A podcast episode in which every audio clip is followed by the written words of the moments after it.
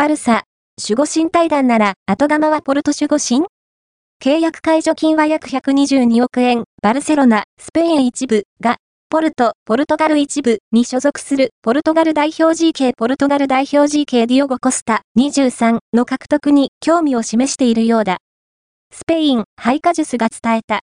ポルトカル組織出身のコスタは、2019年にトップチーム昇格を果たすと、以降は、高いシュートストップ技術と高いビルドアップ能力を、武器に守護神に君臨。今季も、ここまで、公式戦32試合に出場して、12回のクリーンシートを達成している。